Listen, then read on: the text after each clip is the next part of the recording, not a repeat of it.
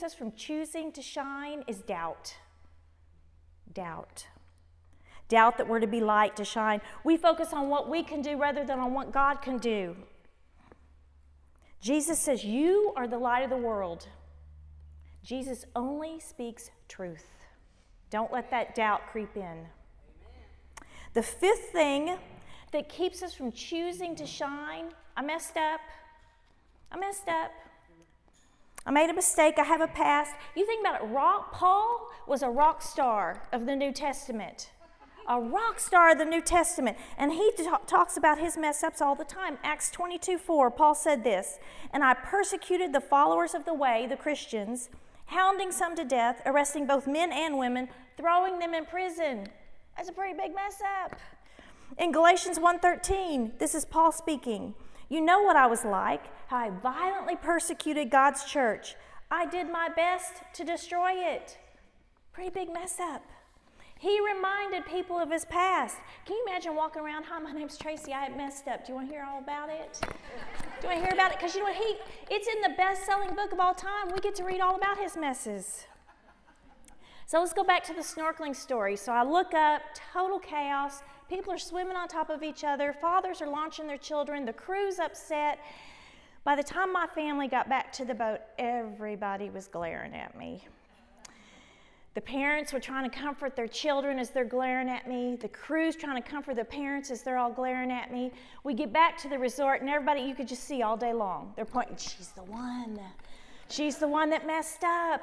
And so my first instinct was, I'm just going to stay in my room the rest of our time here. I'm just going to stay in our room. I would have missed out if that's what I had chosen to do. What are you missing out on because you messed up? Because you messed up. Don't allow your messes to keep you from shining. I've made messes that have consequences for a few days, and then I've made messes that have consequences for a lifetime. You think about that car again. If you're so focused in your, on your rearview mirror all the time, just looking at the past, looking at the past, looking at the past, you will wreck your future. You will wreck your future. You're going to mess up, I can pretty much guarantee it. But you cannot make my friend Muriel says all this says this all the time. I'm not good enough to mess up God. That's impossible. Impossible. You have not made a mess that's too big for God to clean up. Invite Him in. He can redeem anything. Anything. If you live in fear of people finding out about your past, if your fear keeps you from shining, ask God to help you see the value of your past, or just trust Him that your past has value. Are you willing to continue to follow Jesus to, to shine even though you've messed up? You know, think about Peter. He messed up. He messed up. What if he'd said, Nope, I'm done. That's it. Or Paul. I messed up. That's it. Nope, I'm done. I'm done. Choose to shine even if you've messed up. What's the sixth thing that keeps us from choosing to shine? Is ego. Ego. I'll be light, I'll shine as soon as I find somebody worthy of my shining. We tend to fight for what we consider to be the most important positions.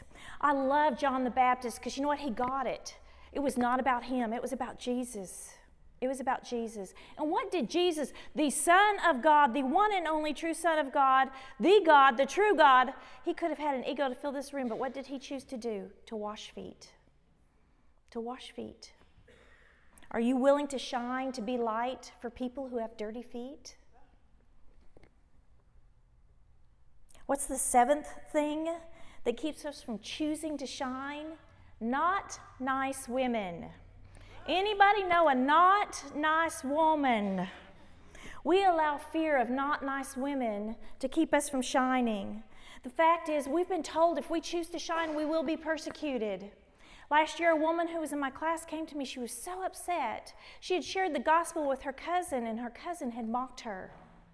Now, this young woman, she was upset not with her cousin who had mocked her, but with God.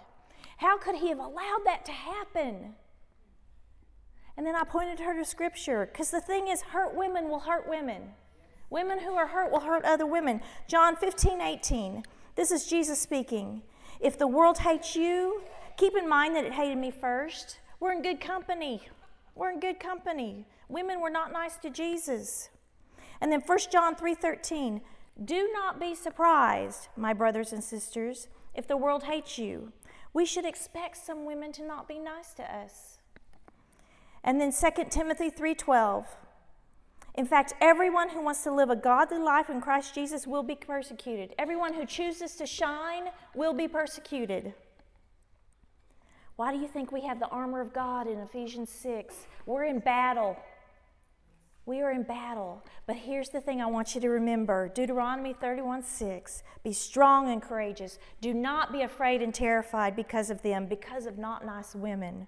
For the Lord your God goes with you. He will never leave you nor forsake you.